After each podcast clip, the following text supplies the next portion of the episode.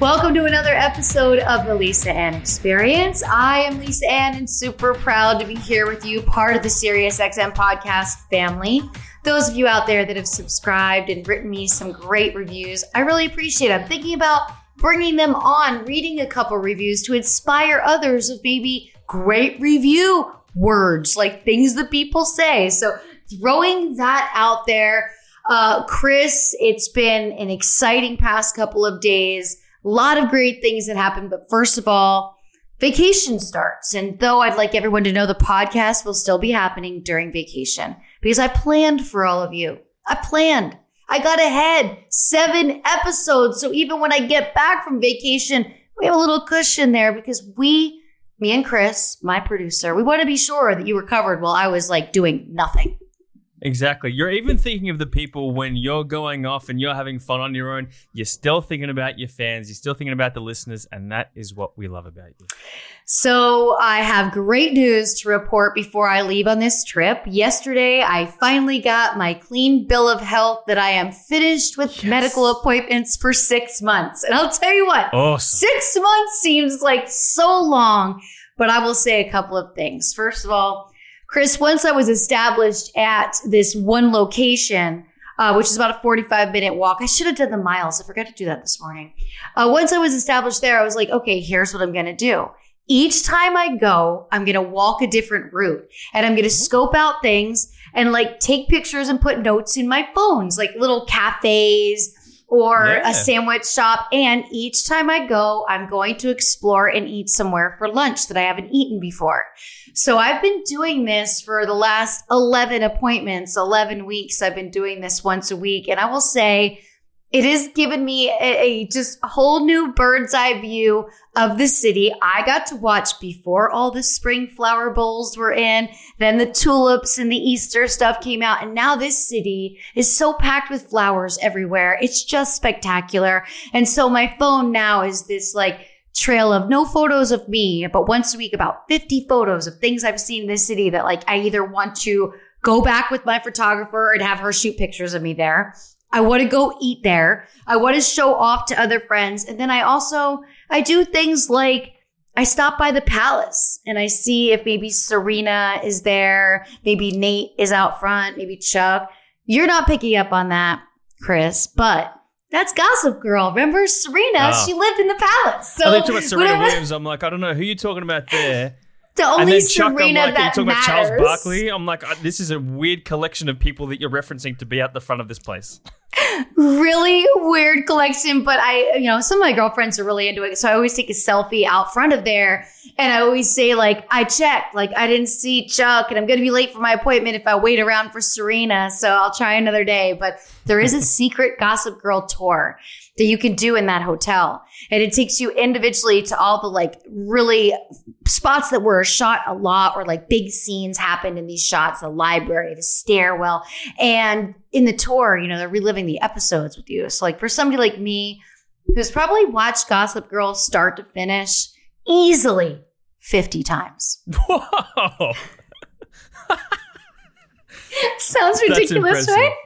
That's but impressive. it's just so calming and something else that I, I watched 50 times. Uh, this weekend, this last week, I got back round one notes from the editor, which is such a great experience in writing your book because you take the mind of someone who this is what they do. And also they're a stranger. So they're able to objectively ask you questions. You know, if you give your friends a copy, your friends have lived through some of these experiences with you. So maybe they won't say to you, Hey, can you define this story a little more? Or, oh, that sucks or brutal. Could you, you know, so you're like, you're alone, but you're reading somebody's notes as if they're in your transcript with you and you're able to write them notes back, comments, resolve the comment, you know, all of these things.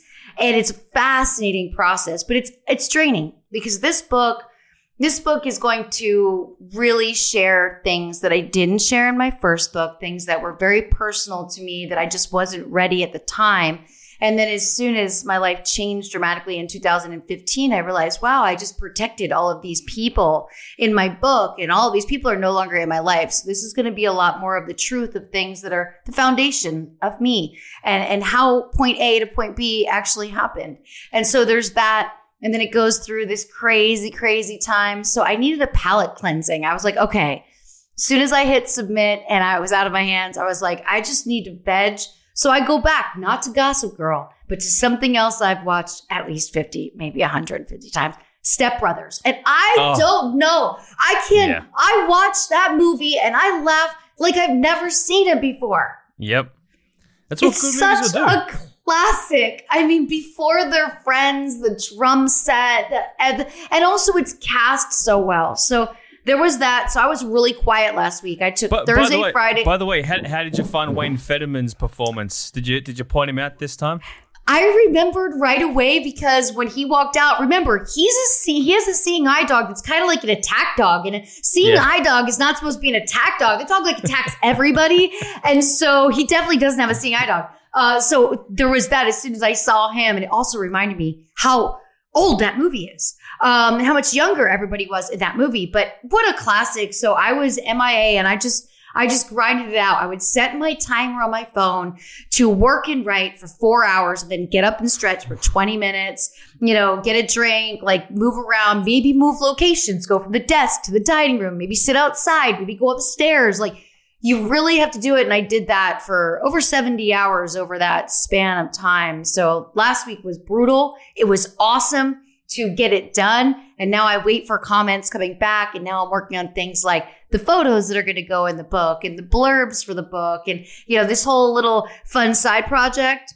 And then to walk to the doctor yesterday, didn't see Serena at the palace, did stop by though, and find a new sandwich shop called Manja that I loved and get a clean bill of health before vacation. Like, you gotta be fucking kidding me. Kids now on a roll really, really enjoy that vacation. really, really, Oh, really yeah. enjoy that thing. And I hate to break it to everybody, but I'll be enjoying it without you because uh, I'm taking a full week of like no makeup, no camera. You know, Chris, I don't think people realize that when you look at yourself on your own screen every day, whether it's a Zoom meeting, whether it's, you know, social media, we are looking at ourselves more than we've ever looked at ourselves. It's a great point.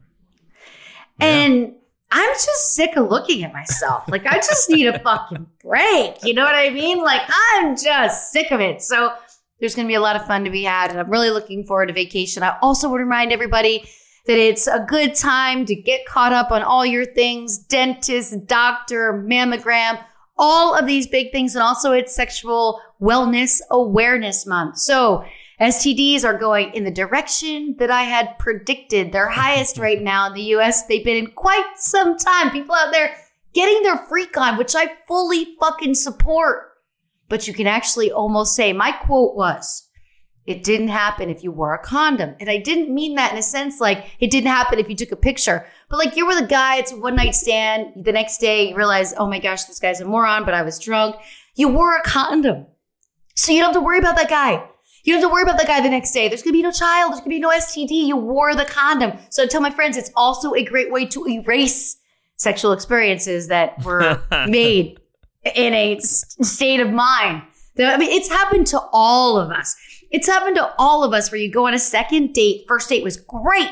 You guys drank, get a good time, go to a second date, and you realize, like, whoa, how much should I drink on our first date? That's why I don't drink on first dates at all. Int- Uh, at all. Not even. No, no, no, no. Because there were wait, my 30s was filled. Like after my divorce, Chris, my 30s were filled with bad decisions. And then of course, you know, the one night stand, he likes me. You know what I mean? Yeah. He wants to get to know me. He's texting me for a while. He's butthurt that we hooked up and I don't want anything to do with him. And I'm like, you know, I gotta stop drinking. I gotta stop Fair enough. inviting in the stray. Uh, in a situation like that, yes, we've improved. I'm much older now and more responsible. I will be responsible my trip, but everybody, STD checks, Planned Parenthood, no charge. Just get it done so you can go out there and freak all summer. Because Chris, this city is bumping. It's bumping so much that they've decided to tear up some of the roads so that people can't drive as fast. Really? Broadway is a raw it- street now. It's like we're living in 1920. This is this is probably backlash after that Uber nearly hit you. That's probably what they wanted to do. They wanted it to be safer for you to walk around.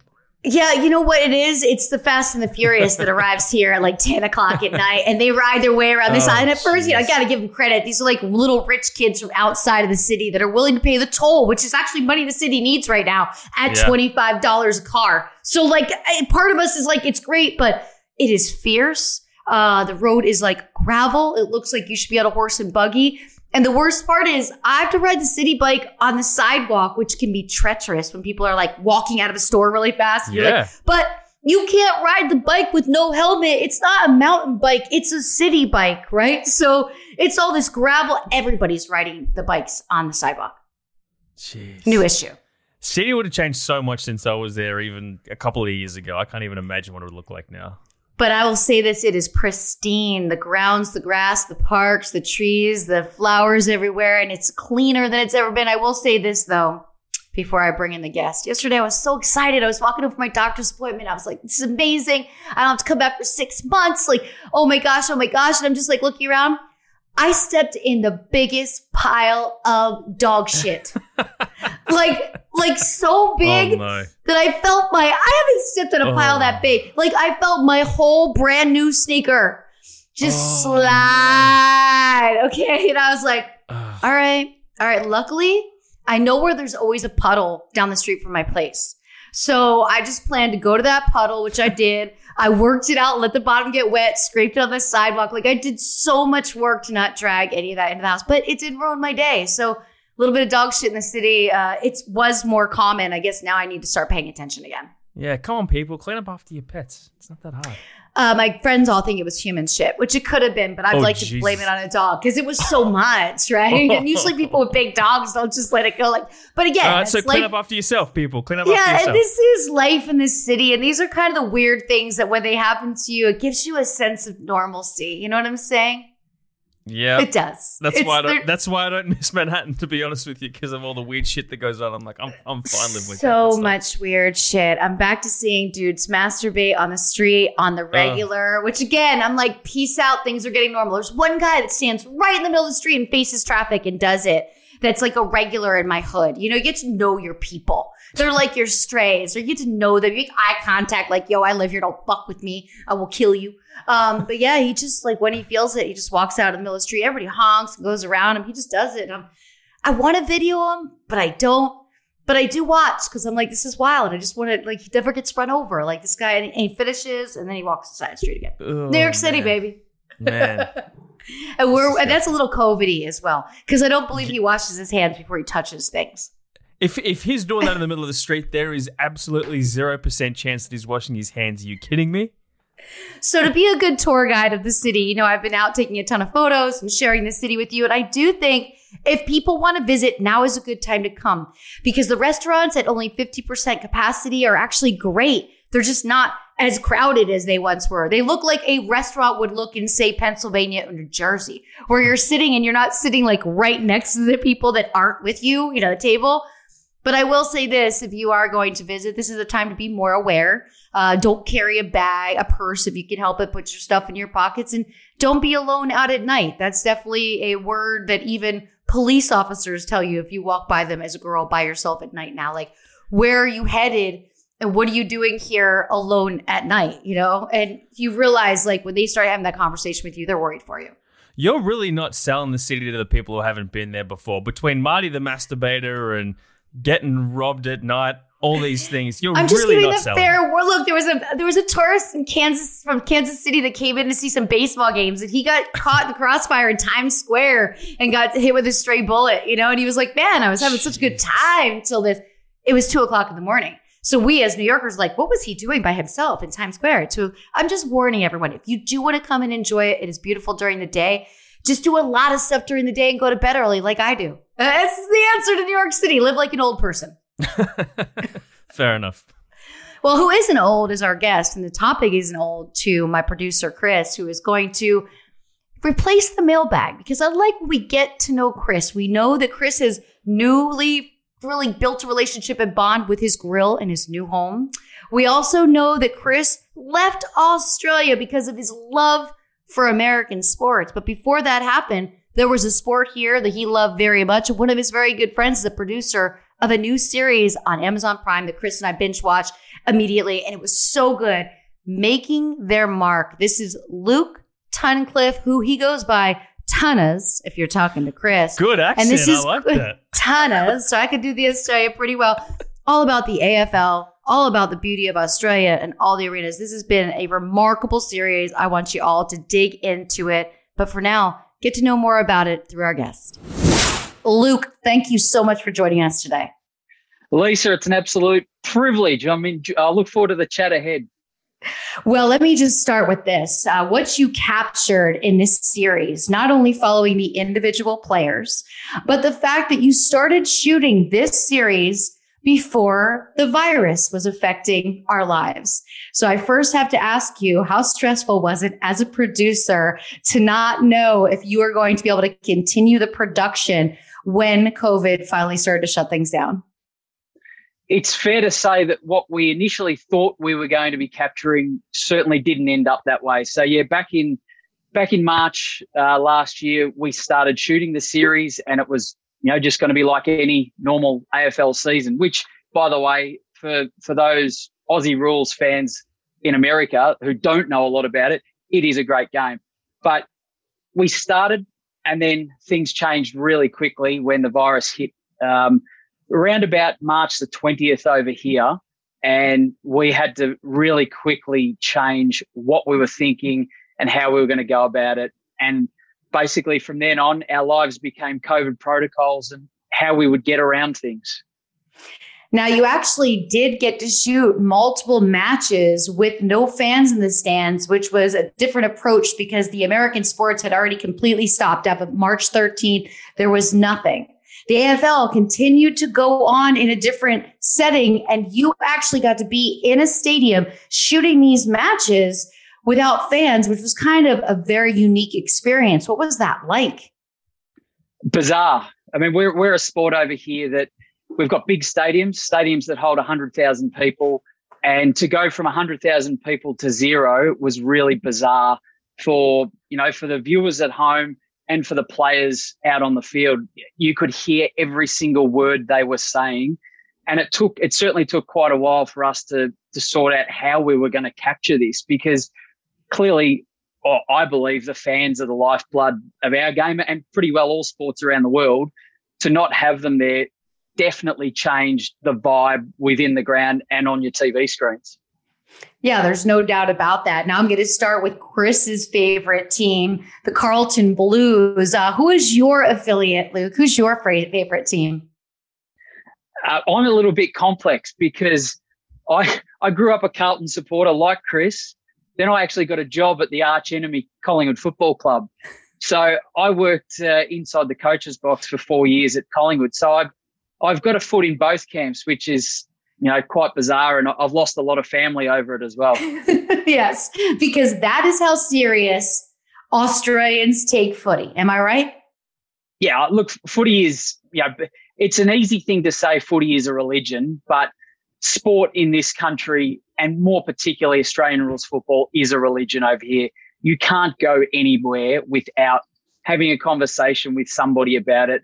I mean, that's that's why we love it. We're we're unashamedly, and Chris will have told you, we call our in Melbourne particularly, we call ourselves the sporting capital of the world. Um, I know a lot of people over your neck of the woods would dispute that, but you know we we think that we bat really well in terms of high end sports. Yeah, we have the Australian Open tennis, the uh, Australian Grand Prix. Uh, obviously, we have Aussie rules footy, uh, numerous other sports throughout the year so we're just sports mad, like I know you are over there. Yeah, but it's definitely different when you can see a hundred thousand fans in one stadium. We don't have that type of capacity here in the United States. We don't get that. It's a different energy than fifty thousand fans. You followed stories of players. Of course, Chris comes up again because you followed his favorite player, Eddie Betts, who has a beautiful story. And the way this timed with what was happening in the world and things that unfolded for Eddie on social media, you were able to capture. How interesting was it for you following individual players? And then I love that they kind of took their phones at home and shot content for you, right? During quarantine, a lot of that stuff I assumed was shot from them. So what was it like really getting in deeper and knowing their families and knowing what their lives are like off the field? Again, what we set out to achieve at the beginning certainly changed because of COVID. So you rightly point out that they were shooting a lot of content during, we had a 10 week lockdown period where you basically couldn't leave your house and the athletes were exactly the same. So what we did was we purchased them all a camera, shipped it to their houses, they then shot a lot of content throughout that period where we couldn't get to them. We were we were effectively in daily communication with them via Zoom, and they shot this content. We get it back, and then we arranged it to what you saw at that point. But uh, again, what we didn't get to see a lot of throughout, you know, it's a seven part series. What we didn't get to do a lot of is go in deep inside their homes. We did initially, and you will have seen that with yep. the Carlton player Eddie Betts and his beautiful family. Yes. Um, but we didn't get to do that a lot because our COVID protocols here stated that we outside people weren't allowed to go into their homes for the majority of the season. So again, it was different than what we set out at the beginning. But it's still so incredible because we've all just lived through this same situation, right? You adapted incredibly as a producer. Director has to adapt. Editor now has to get back content that may not have been what he's used to actually dealing with, right? So you overshoot when you're shooting on your own to try and get some snippets. And I really thought the players did an incredible job bringing us into their lives. And even though you were on lockdown, you couldn't just see them working out together in the backyard using steps, using whatever they could.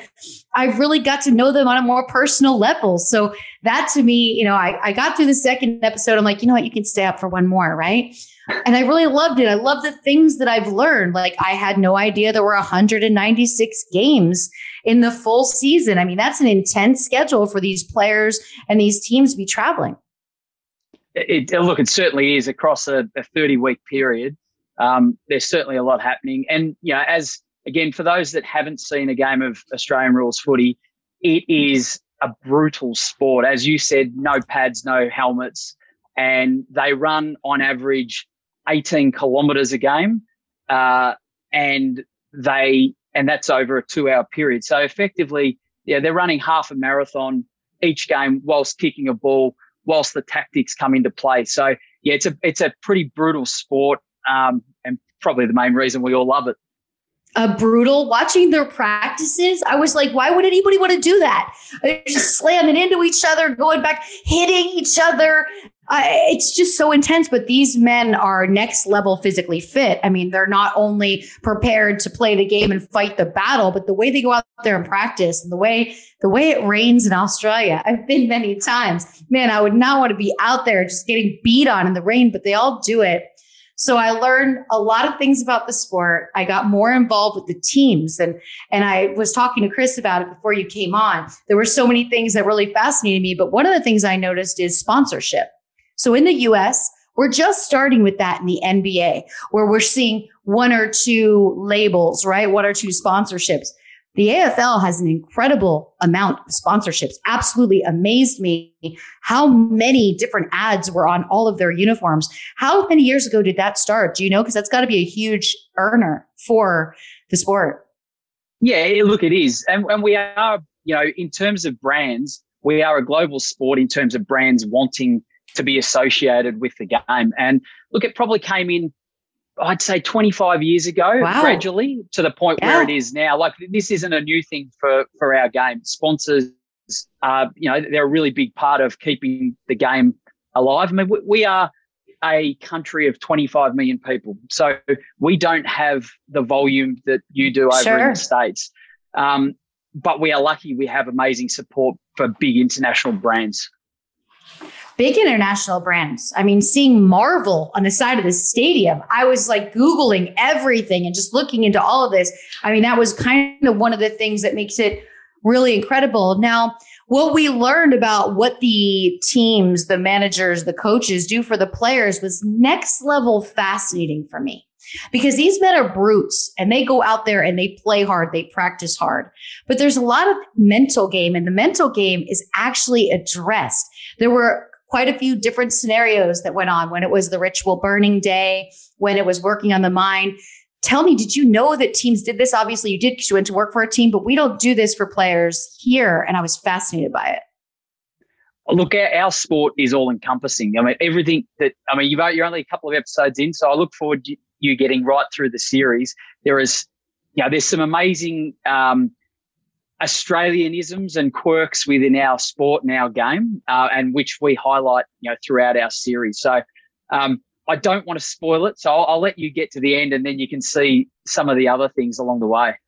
I'm just amazed by it. I'm impressed. They're really valuing players. They're really valuing their headspace, right? Teaching them that the mindset is part of it. And that was just fascinating to me. So you came in starting to put this project together, making the mark. You can all enjoy it on Amazon Prime. I'm three in. I will be done by the next time I talk to Chris. He and I will be texting over it and we'll be like, oh, how far did you, Chris? You're at episode two, right?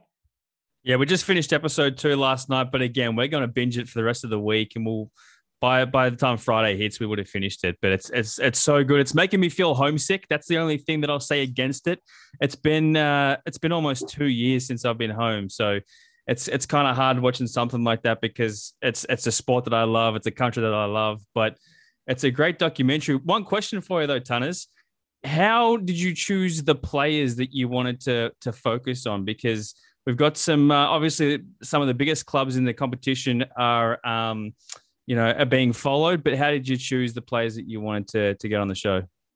Well, firstly, we missed you back here, man. Appreciate it. Appreciate it. Um, hey, look, we we cast the net really wide. We you know, we we looked at all 18 clubs within the league, and then I mean, our show is different in that where we wanted to follow six clubs, but more importantly, tell the story of an entire season through the eyes of six key characters. So we effectively cast it, you know, almost like a reality show. We wanted to have a player coming towards the end of their career, a young player coming up, a coach, an administrator. We wanted to straddle all the different realms of our sport. Um, and look, in a way, you know, all of us, I think, on this conversation are you know, mad sports documentary lovers. And you look at what Netflix does with Drive to Survive, which I just think is you know, a, a brilliant look at their sport. Um, and and they basically almost did the same thing. They cast it wide. You were seeing the off track action as well as the on track action. And that's really what we wanted to show within our sport. It was also really important to us that we showcased all of our different states and territories within our game. So you'll see of the six teams, five of them are from five different states around Australia. So that was also important. Yeah, and I, I, don't know whether this was just me being a part of the Melbourne bubble, but I had no idea that someone like Nic Naitanui had such a strong personality. He was kind of the biggest takeaway for me from the first couple of episodes. He's hilarious, man. He is. He's a rock star. And again, Lisa, for, for your knowledge, we're on the other side of the country from West Coast Eagles, Nic Naitanui. So it's a you know four and a half hour flight. And over here, we know he's a good player but you never get to see him a lot.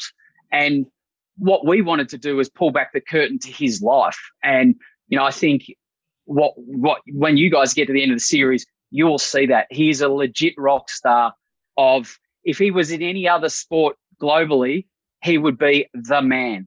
So I look forward for you guys getting to know him and, and what he's about. And you talk about global.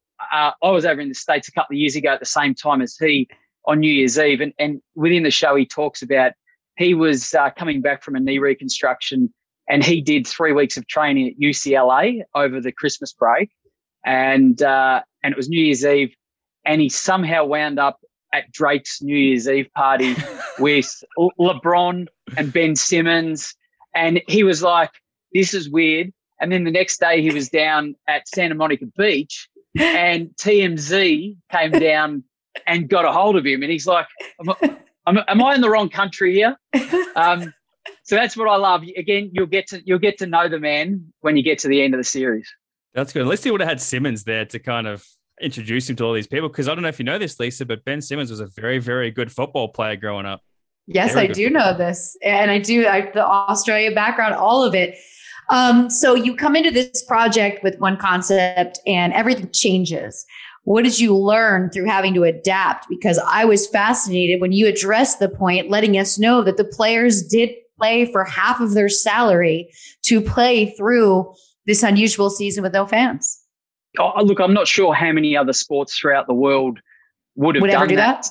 Yeah, exactly. Here, nobody. So, I, I, th- I, th- I think it was so important to keeping our season alive that the players, AFL Players Association, and the AFL, which is our governing body, came together to find a way forward. The reality was our season was cut from a 22 week normal season back to 17. So we lost five weeks.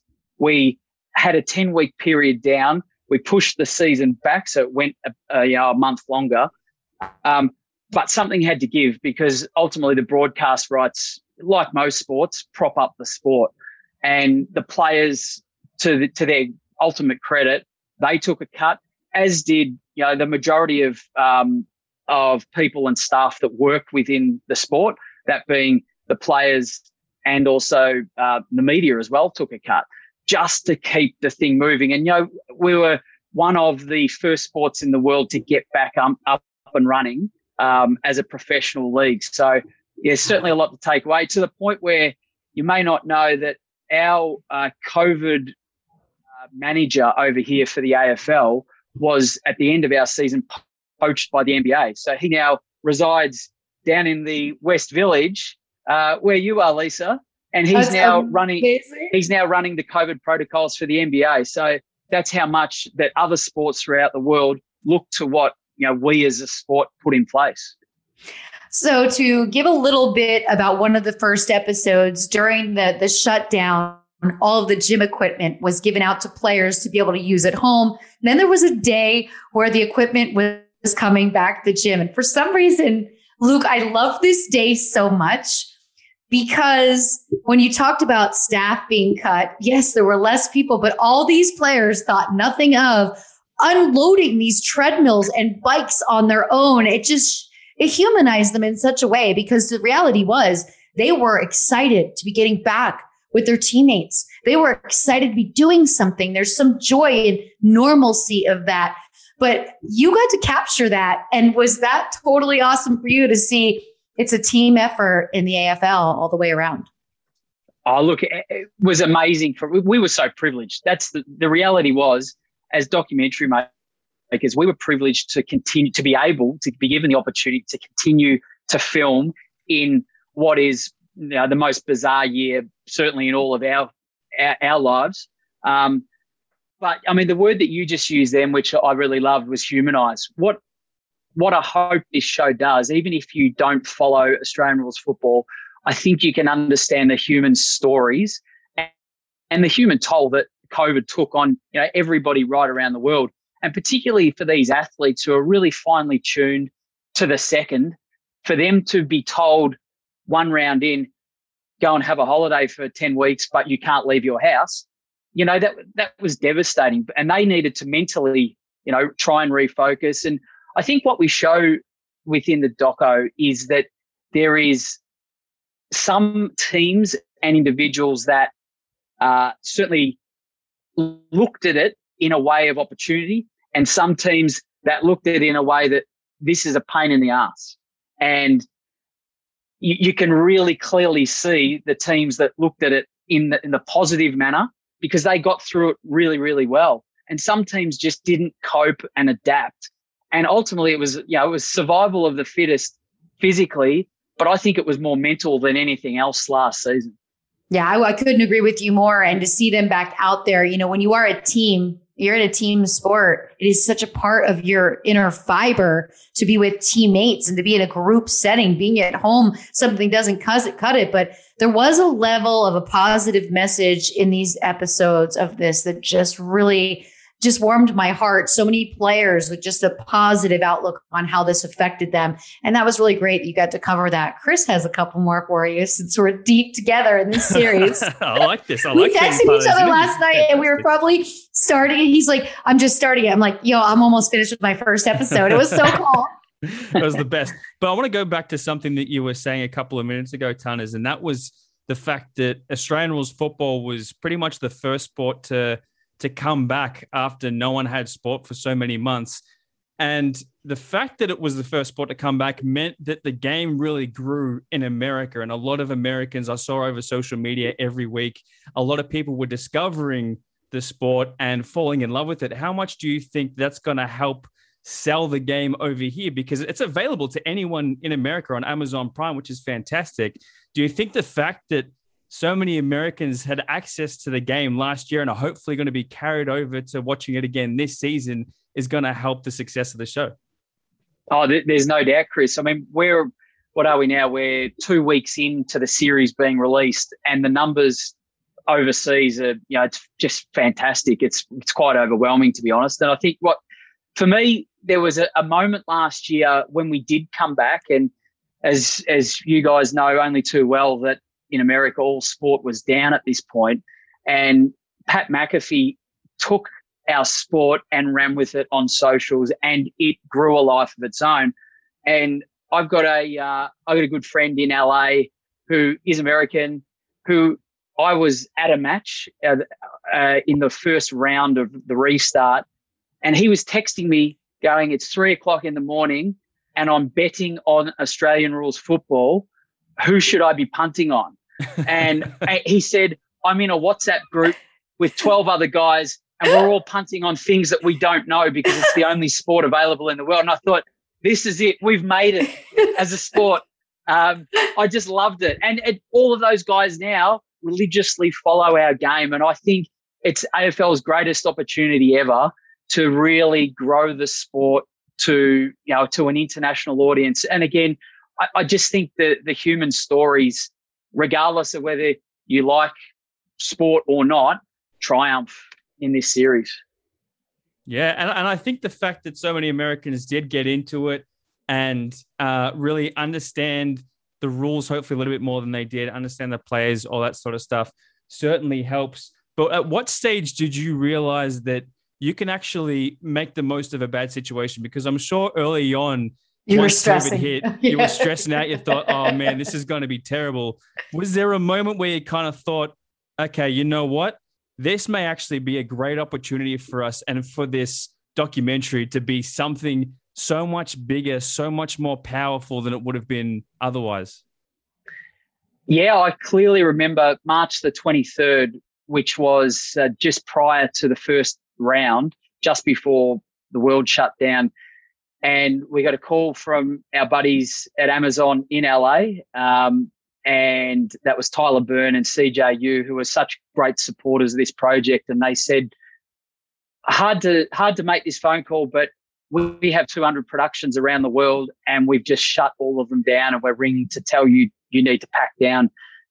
The show's off, and you know it was it was a devastating moment for us. Our director Gil Marsden uh, has lived in, in lived in LA for the last 15 years. He was in the process of moving his family out to Melbourne for this exact show. And we were just told it's over.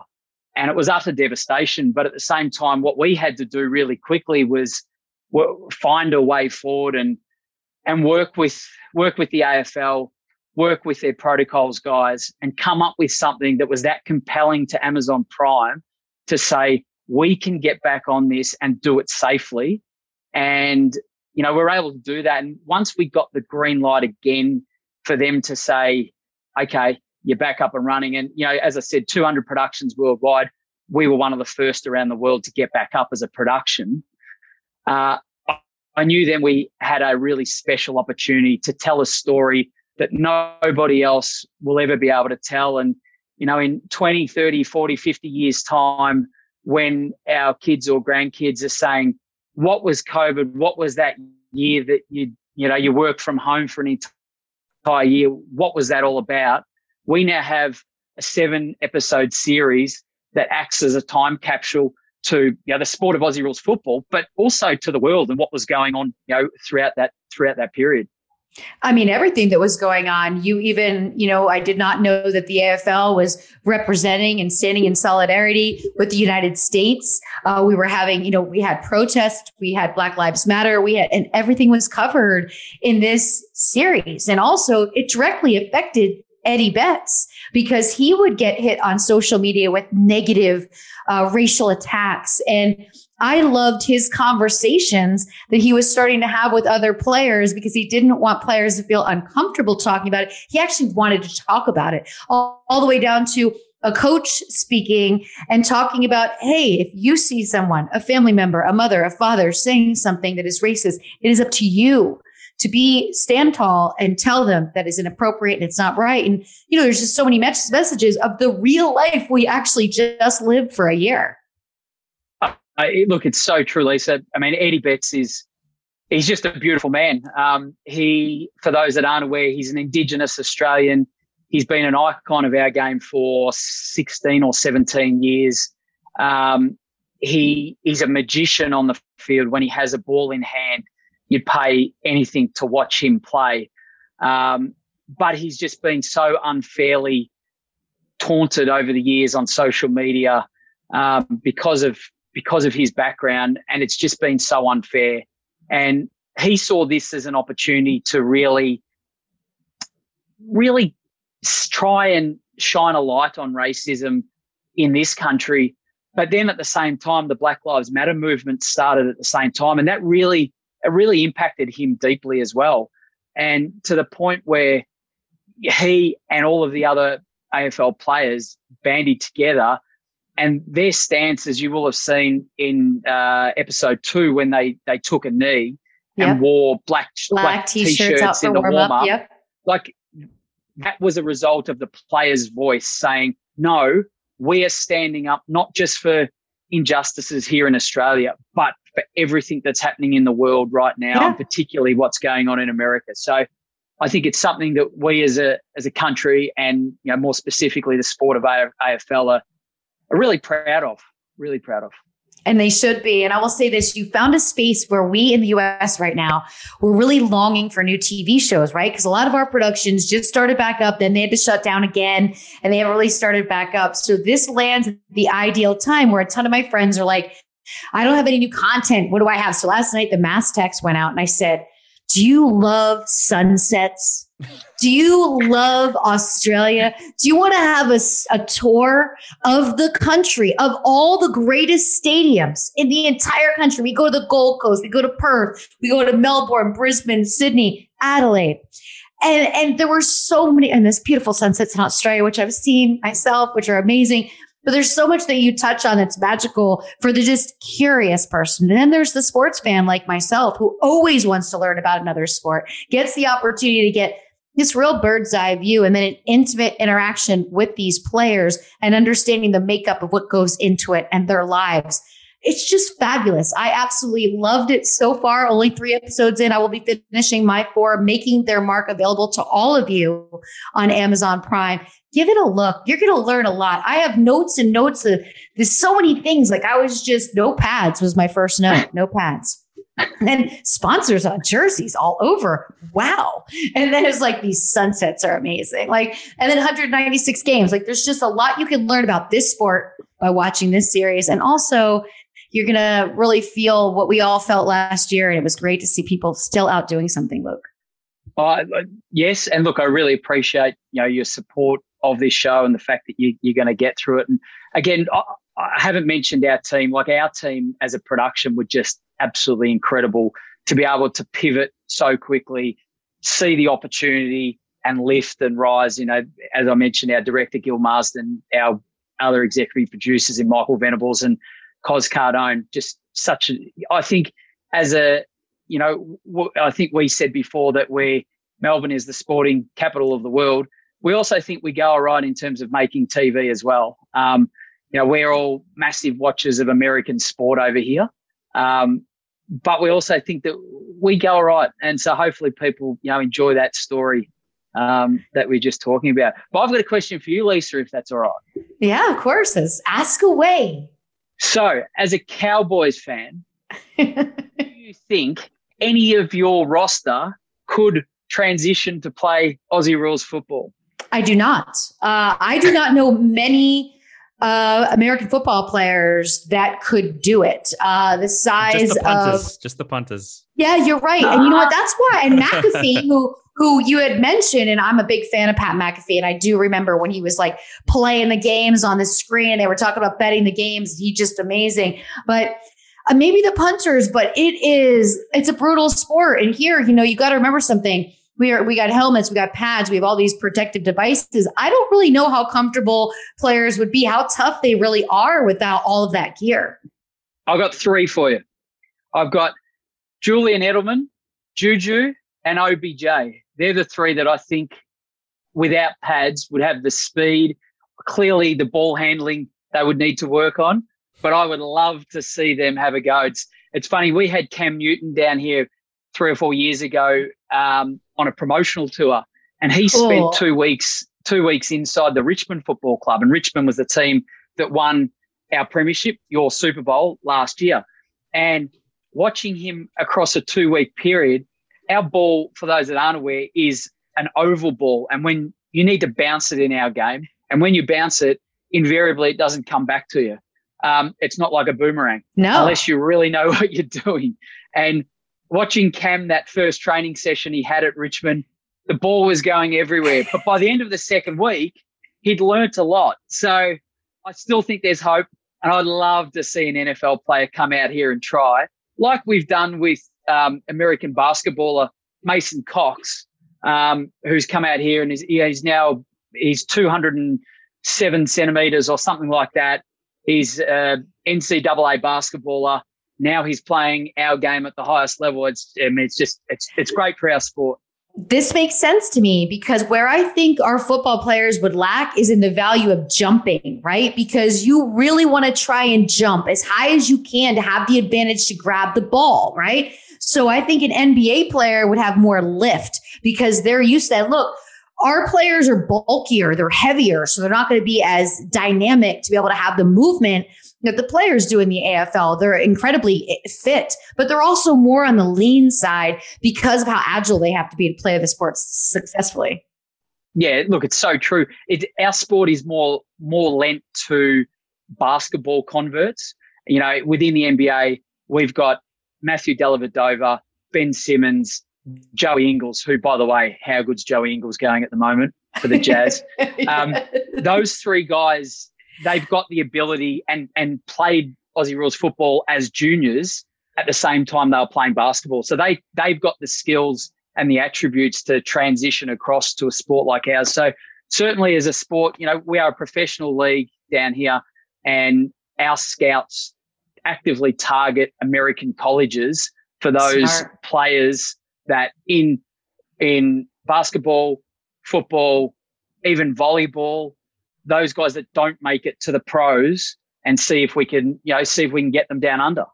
Oh man, and they must love it when they come there. Uh, going through this, I'd like you to know, Luke, I put a list together while I was watching the series of the places that I've been. So I've visited Gold Coast, Perth, and Adelaide once.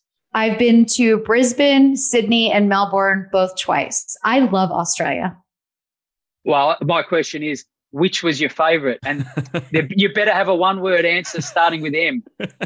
Oh, you know it's Melbourne, right? But I will say this I stayed in Sydney on the water while the Vivid Light show was going on. So for a week, I made sure I was in my room, ordered dinner, and watched this light show with fireworks it was kind of cold and windy, but it was beautiful and I could still hear the music so that's kind of a remarkable experience. I was like, what do you mean? I look out my window and I see this whole light show, but I have friends in Melbourne, so I will say Melbourne as well. We look forward to getting all of my listeners to enjoy this, learn about the AFL so we can talk about it this season. Chris, maybe this year we'll place some bets, just some friendly wagers. Let's do it. I'm in 100%. Luke, thanks so much for your time today. Everybody go out there and make some time to enjoy making their mark on Amazon Prime. Lisa, Chris, thanks so much.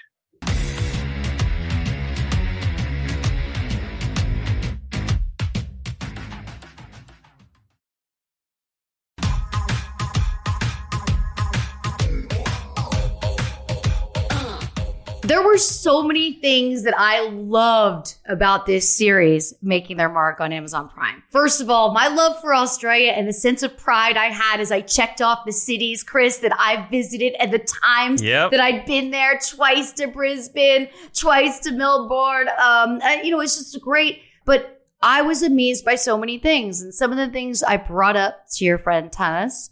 But for you, I want to start back at your very first experience watching AFL because you don't it's different. If you were born in the US and you watched football and you had these rules in your mind of what football is, or you watch soccer, you still would not be able to put two and two together and truly understand the AFL right off the bat. But when you're born and raised first sport, AFL, what's that like? How old were you and what did you love about it?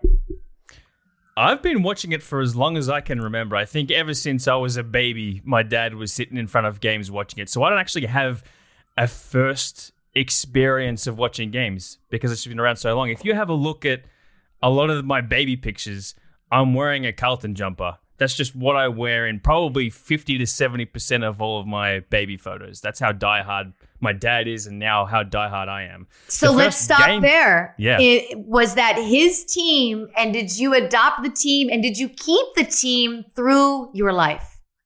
Yes, that was dad's team. That was his dad's team. That was his dad's team. So this has been a generational kind of team for our family. Thankfully, we've we've followed that on. Uh, unfortunately, we've been terrible for the past twenty years. We've success historically, my team has been the most successful team in the league. They had a lot of success throughout the 70s and throughout the 80s. Then I come along, we win in 95. I was four, I was almost five, but I was four and 10 months. So I didn't quite remember it. And then we've been pretty much trashed for the last 20 years. So it's it's not a great time to be a Carlton supporter. But yeah, that's that's 100% a family team. Okay, so that's a very similar time frame as the Dallas Cowboys. If you're Da- Dallas Cowboys were America's team. I mean, 70s, 80s, early 90s, but we haven't been that in a long time. And you don't leave a team that was part of the family legacy. You wait it out. You know, it's like the stock market. You're feeling like we've got to get good. Now, where was your first live game? What arena? Or would stadium? You call what do you call them? I forget. Stadiums. Stadiums. We Yeah. call them stadiums. It would probably be again. I think I probably went before I could even remember. Wow. It was probably Carlton's home ground, Princes Park. Okay. That was probably that was where they played the majority of their games in the 90s before they kind of stopped playing at those smaller boutique stadiums because those stadiums would normally hold 15, 20, 25,000 people, sometimes not even that. But now because the game has grown so big, they only really play at either the MCG or Marvel Stadium and the MCG holds just about 100,000 That's people. so wild to me. when I first and- was getting these stats watching this documentary se- series, not only the size of the stadiums, but also the amount of games played in a season. Like there were so many things that blew me away because I'm coming from the perspective of an American sports watcher. The size of the stadium, I mean, taking a kid to a stadium that big has to be like so stressful. Probably, but a lot of people do it because it's it's part of the culture. It's part of your life. You do it because you love it. So I've been going to games ever since I was a kid. Obviously, it was much more intimate when you go to those local 20 to 25,000. 20, Yeah, 25. yeah. It's mostly your own fans. Whereas when you go to the MCG or when you go to Marvel, it's a mixture of both. And it's obviously harder to fill unless it's a big rivalry like a Carlton or Collingwood or Collingwood and Essendon or Richmond and Carlton, something like that. You're going to get 80, 90,000. But if it's Carlton versus an interstate team, you might only get 25, 30,000. And in a stadium that can fill 100,000, it just doesn't have that same impact. But oh, I, I, mind blowing. So, did you play when you were young? So we have a program when you're probably about four, five, six called Auskick, which is essentially like Little League where you kind of just learn skills. Auskick. What a great name. Auskick. Auskick. Okay, and all Yeah. kids do it. All kids do it. Most kids, like I'd say 90, 95% of kids just go out, you learn the skills, you play a game. I think you, you train for like an hour a week. Mostly, most of it is skills, then you play a 10, 15 minute game at the end. I did that. Didn't continue on afterwards. I was too invested in tennis and basketball. They were the two sports that I was better at. And I was also not quite courageous enough to play the game because if anyone has seen any clips whatsoever of Australian football, you kind of have to have some balls. And I just, I didn't have that growing up. Yeah, well, don't. obviously, you know, people when you when you watch this this series, you're going to realize and remember that there's no pads, which is always something like when I first started when I watched my first AFL match, watched footy in, in Australia. That's my first thing is like I need to know what's the grass like. Uh, there's no pads. How often is their skin just ripped off their body? then watching them practice and just you have to be willing to be banged up all the time. And that's something that you can maneuver around in basketball or tennis, right? You could still get injured, still be sore. But the likelihood of just crashing and with such violence uh, is uh, very, very strong. So you were smart to want to pursue protecting your noggin. Yeah, and the difference between say Australian and American football as well isn't just the fact that they don't wear pads. It's the fact that Australian football is a 360 degree game. You can get hit from any angle at any time. In American football, you know where the contact's coming from. It's on the other other side of the line of scrimmage. You're probably running towards it, or it's running towards you. You know exactly where you're going to get hit from.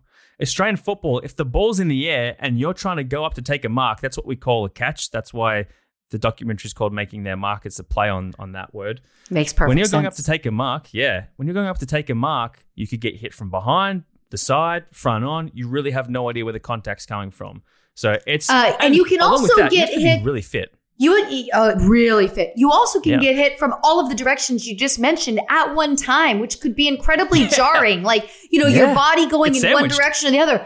There's fascinating facts. I mean, definitely a good jumper in basketball is uh, very valuable in the AFL because when you're going up there to get the mark, right? But it is a violent, incredible sport. Now, as we watch this series together, you started to identify with the players that are individually followed, their life stories, their families. And it was interesting because your friends put this together during COVID and they adapted very well. And, and it was awesome to see these players shoot content at home that was able to be used. What were they doing? How were they working out? We were all so curious what everybody was doing. Who were your favorite stories to follow in this series, making their mark? Well, I mentioned in the interview my favorite and probably most surprising person that I enjoyed watching was Nic Naitanui from the West Coast Eagles. He had so much charisma and he was so funny. And coming from Melbourne, where we only really care about the Melbourne teams, we're in like a bit of a bubble down there. We don't really hear about players from interstate. We never really got to know Nic Naitanui's personality. But being able to watch this and seeing who he is as a guy and how much fun he has, it was it was really cool. I also liked Stuart Dew as well, the uh, the coach of Gold Coast Suns. He was pretty interesting, but I knew a lot about him. He used to play for Hawthorn, so I I kind of knew his personality a little bit. But Nic Naitanui was just Oh, he's a ton of fun. He's the guy you want to hang out with at a bar, a party, whatever. yeah. So what you're saying is it's similar to markets here in the US, let's say with NBA. Yeah. Some players we just don't get to know them. Like, look, if Damian Lillard didn't make game clutch shots and also put out some good rap music, we might not know where he is or much about him because you don't get as much marketability when you're in certain places, right? So that's why you didn't get to know him. This really shines a light on individual players. Do you still watch AFL? And if you do, how hard is it to watch from the US, not just with the time zone, but with the channels? I still have to watch my team every single week. There's no chance that I'm ever missing a game. Sometimes it's too hard to watch it live because the games are sometimes 5:30 on a Saturday morning or you know 4:30 on a Thursday morning and as much as I love them it's I'm just as fine waking up a little bit earlier and watching them on delay and then fast forwarding through quarter time Yeah. things like that. But unfortunately, unlike last year where because there was no American sport on a lot of Australian football was on Fox Sports, and I think even ESPN had a few. Yes, yes. And that got a lot of American audience in, which was awesome. Sure, McAfee was talking about it every day. It was- McAfee just like, loved we it. got real sports going on because they still did play when everything else was shut down. Yeah, but unfortunately, and I'm not sure why this is the case, but the AFL and Fox Sports still haven't come to an agreement on on terms for this season. So there has been no games on American TV at all. I don't know if it's if they're still trying to figure something out or what, but I have to go and get my games from a website called watchafl.com. So it's a subscription. I think I pay 30 bucks a month. You can watch every single game you want. It's like Okay. League Pass. Okay, yeah. Uh, but I Still I cheaper than really League Pass, but it's it's worth it. It's worth the price of admission. Plus, you're supporting a product that's from where you're from. You're supporting a product that you grew up with. There's something to be said for that, right? And you're part of it. So that's good to know that people can go out there and, and watch. yeah, and you get to see Australian ads as well, so it makes me feel at home again because I get to watch Australian ads. And there's there's still sometimes where I'll, I'll tune out for a little bit and then I'll go, is that an Australian accent? I'll get really excited that I'm hearing an Australian accent, and then my wife will be like, "Yeah, we're watching football. This is Australian TV." I'm like, "Oh, Oh, yeah, that's yeah. got to be great because some of the jingles never change. So Yeah. you could go back, like when I would go back to close to my hometown and I turn on like the local news and I hear the jingles for like the local car dealerships or furniture stores. I was like, oh, it feels so comforting. Also, you get to see commercials for Vegemite. Vegemite. Vegemite. Vegemite.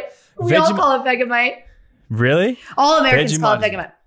Yeah. It, the, I thankfully I've I've found a place over here that that sells it, so I still get it shipped to my house regularly. I actually need to to top up. I think I've got about a third of a jar left at the moment. Can so- you explain to our listeners what that product is and what it looks like? They can go out and Google it as well. I've had it multiple times, but what is it? It's a spread. It's it's a spread that you put on toast, or I'll have it on a fresh roll or a sandwich or something like that. But what the the, the um the thing that a lot of Americans do, the mistake that a lot of Americans make is they spread it like you would Nutella, right? Right. Where you think it's you have to put a lot on there Yeah, and you yeah. don't put anything else on there, right? It's just straight up Vegemite. That's disgusting. It's 'Cause It's a very disgusting. strong, very bitter Right. it needs to be right? balanced out with another taste. Yeah, so you have to make sure to put some margarine or some butter on a, on whatever you're eating it off, and then just like a, a, a light a light spread of the Vegemite, and that's all you need. You don't need to go overboard with it. And it's just it's the It's a best. and it staple reminds there. me of home, and It I love it.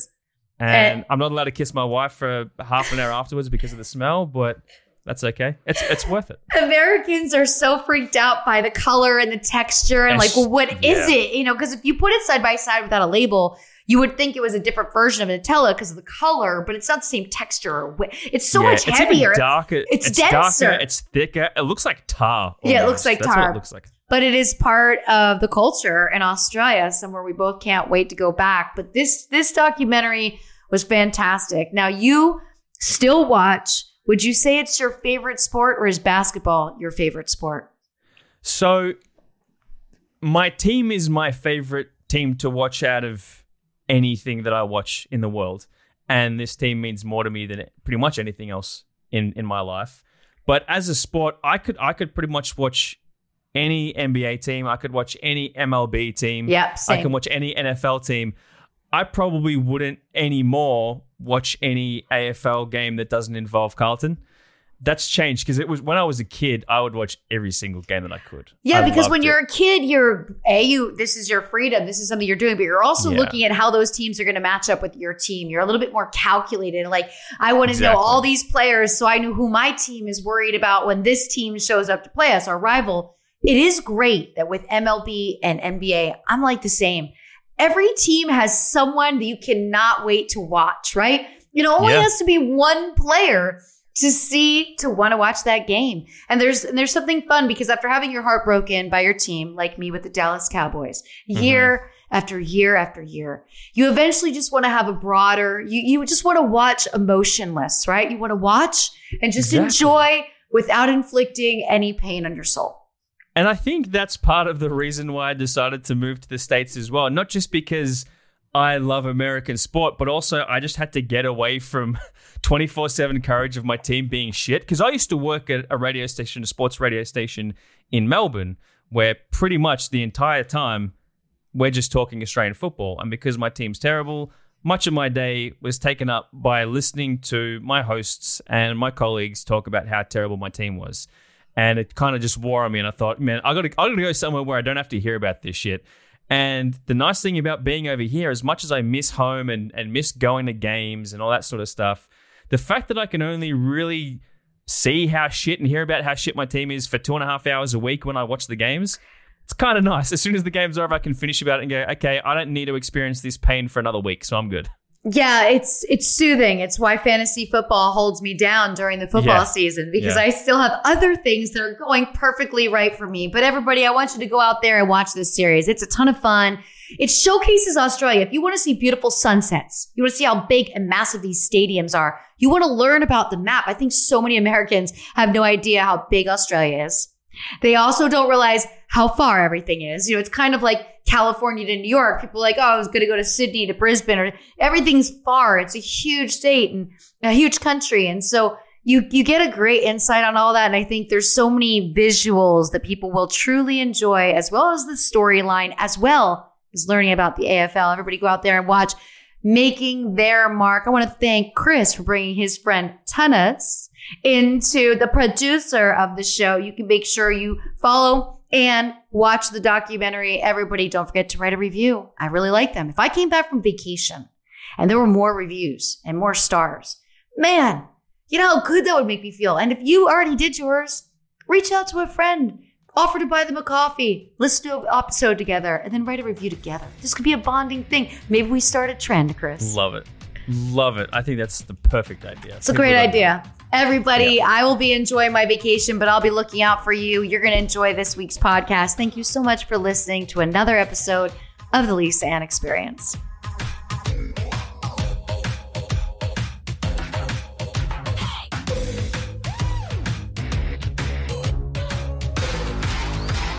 The Lisa Ann Experience is part of the SiriusXM Podcast Network. The executive producer is Chris Tyler. Sound design by Robert Moore. Andy King is the director of sports podcasting for SiriusXM. Special thanks to SiriusXM Senior Vice President of Sports Programming and Podcasting, Steve Cohen. SiriusXM Podcasts.